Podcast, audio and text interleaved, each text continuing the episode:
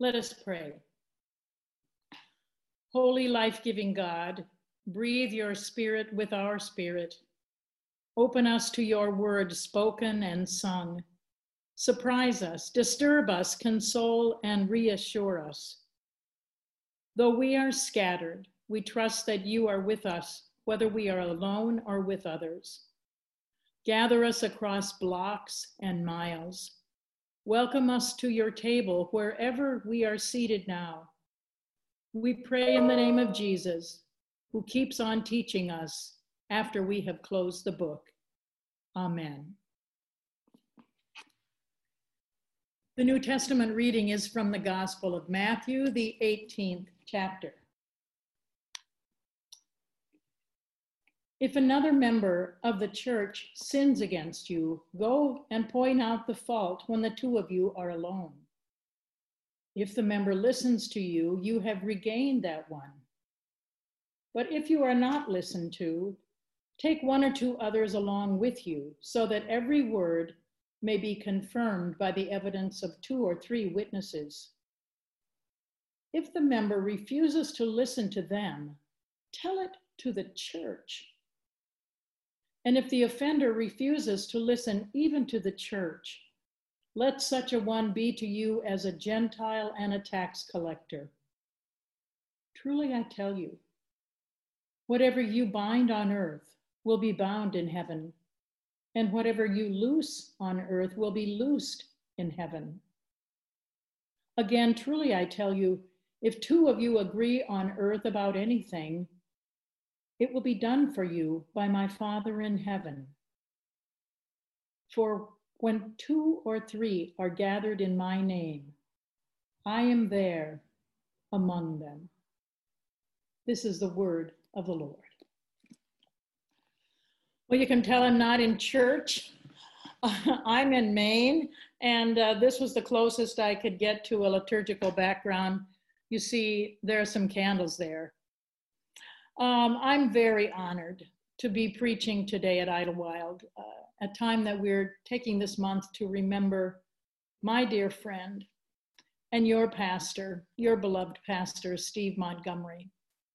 Even though I was younger, um, we were classmates at Yale Divinity School some 40 years ago now, and we called him Monty then, and we still call him Monty now. Um, his tragic death shook this whole city. I mean, I've seen many of the newspaper clippings, and it shook places far beyond Memphis, but it didn't shake any place quite so profoundly as the people and the place of Idlewild Church. Steve loved you, and you loved him. You loved him as a preacher and a pastor. He was a wonderful, wonderful preacher. And he never preached just off the top of his head.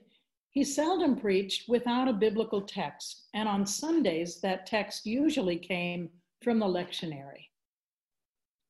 He didn't choose the text, the text chose him. And then he brought his own life and your lives and the hurts and concerns of the wider community into conversation with that text. So, Steve, I'm following your lead today and I'm preaching on a text that was given to me, a text from the Gospel of Matthew. This passage is often called the rule of discipline, but it seems more accurate to call it the rule for reconciliation because everything Jesus says here is about getting people back into community. If someone sins against you, go to that person alone and talk to them. Don't talk behind their back. They don't listen to you, then take one or two people with you so that there can be two or three witnesses. And if that doesn't work, tell the whole matter to the church. And if the offender still doesn't listen, doesn't listen even to the church, then let them be to you as a tax collector and a Gentile. That sounds like punishment and banishment until we remember that Jesus was almost always hanging out with Gentiles and tax collectors. But what about those strange words, binding and loosing? Truly, I tell you, said Jesus, whatever you bind on earth will be bound in heaven, and whatever you loose on earth will be loosed in heaven. Jesus said these exact words back in chapter 16. That time he was talking to Peter alone. And he said this I tell you, you are Peter, and on this rock I will build my church. And whatever you bind on earth will be bound in heaven, and whatever you loose on earth will be loosed in heaven. Now, you may know that Roman Catholics see this passage as Jesus giving Peter the authority to be head of the church, the first pope. Peter would do the binding and the loosing. But today, in this chapter, in chapter 18, the, the authority to bind and to loose is given to the church. That word in Greek is ecclesia, to the church. Matthew is the only one, only gospel writer who uses that word. Now, perhaps Matthew 16 is for Catholics and Matthew 18 is for Protestants. Well, that's not really true because there weren't any Catholics or Protestants at the time of Jesus. There weren't even any Presbyterians. Binding and loosing are rabbinic terms to decide what is forbidden, forbidden and what is allowed. One New Testament scholar puts it this way binding and loosing mean interpreting former expressions of God's will to show what is fitting for now in a specific situation. Jesus gives this authority to the church, including this church, Idlewild Church.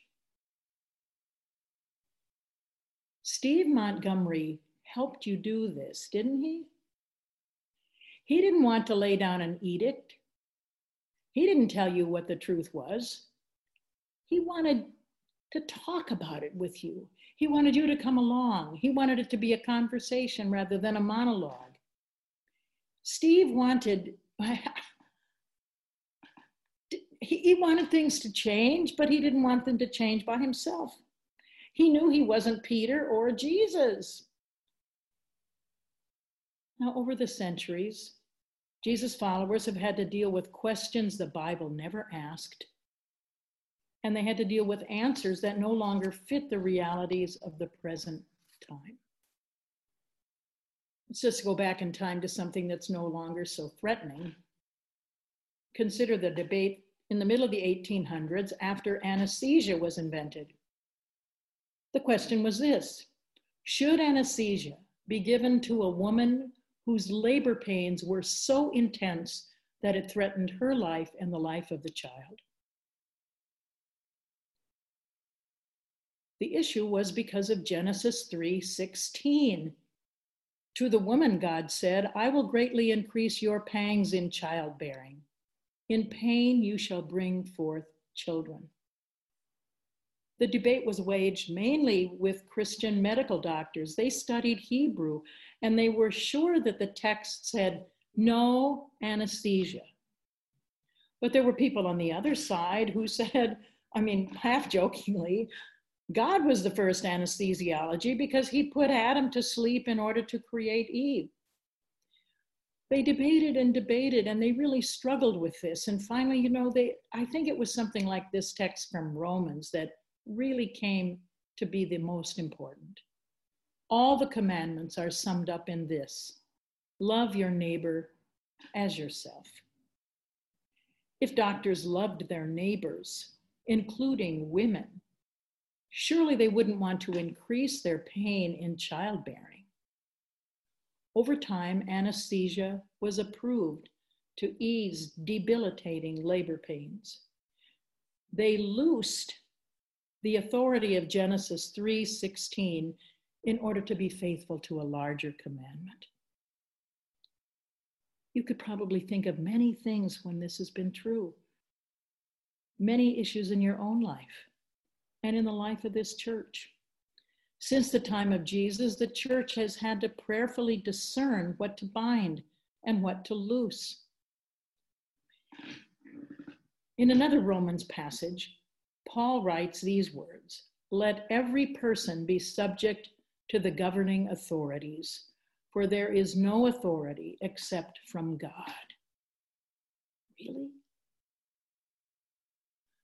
When Nelson Mandela opposed apartheid in South Africa, supported by the South African government, he had to oppose the government and he had to loose that verse from Romans about authority coming from God because he heard from God a clear call for justice. Or what about First Timothy chapter 2? I permit no woman to teach or to have authority over a man. Really? Well, there go your pastors and probably most of your Sunday school teachers. And this preacher will have to be quiet. Okay, let's get closer to recent, recent times at Idlewild Church and something that I think was a long process for you. I've seen that picture of Pastor Steve. He's smiling from ear to ear, and he's presiding at a wedding for two women. He was so happy. But no doubt that wedding followed months of discernment. Together, you had to prayerfully to discern to set aside the prohibition against gay marriage, even though the Bible doesn't talk about such a thing. But you had to set aside what it seemed that the Bible was saying about same gender relationships in order to affirm the loving relationship that was being blessed in that wedding that decision wasn't made by one person. It wasn't made just by the pastor, but by ecclesia, the church. There were probably some people who argued that if, if, you'd have, if you affirmed gay marriage, you were abandoning the Bible. But here's the thing if we trust what Jesus is saying here in Matthew 18, we believe that he is giving this work to the church, including this church. Jesus knew that questions would arise in every generation that the Bible doesn't address, whether about anesthesia or apartheid or women's ordination or gay marriage.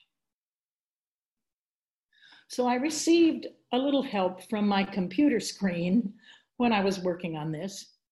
I typed in the words binding and loosing and one of those squiggly lines appeared under loosing and meant that it was misspelled.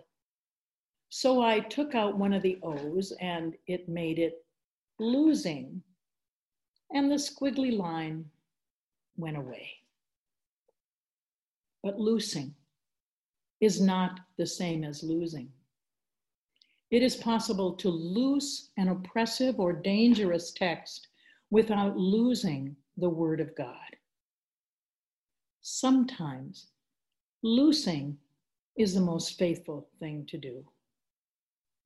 This is your calling as a community of theologians. That's who you are. To struggle with biblical texts and figure out what does this mean for our own time? What is binding and what needs to be loosed? Steve believed this so passionately. He believed in this work. He trusted God so deeply that he believed that God could take all of our questions and even our debates. And there's one more thing. We never do this alone. Steve knew that too. Binding and loosing can only be done in the presence of the one who called him as a pastor, the one who called you to be the church. Jesus said, For where two or three are gathered in my name, I am there among them. Even now, Jesus in the midst of us, scattered on our computer screens. Jesus assuring us that loosing is not losing. Thanks be to God.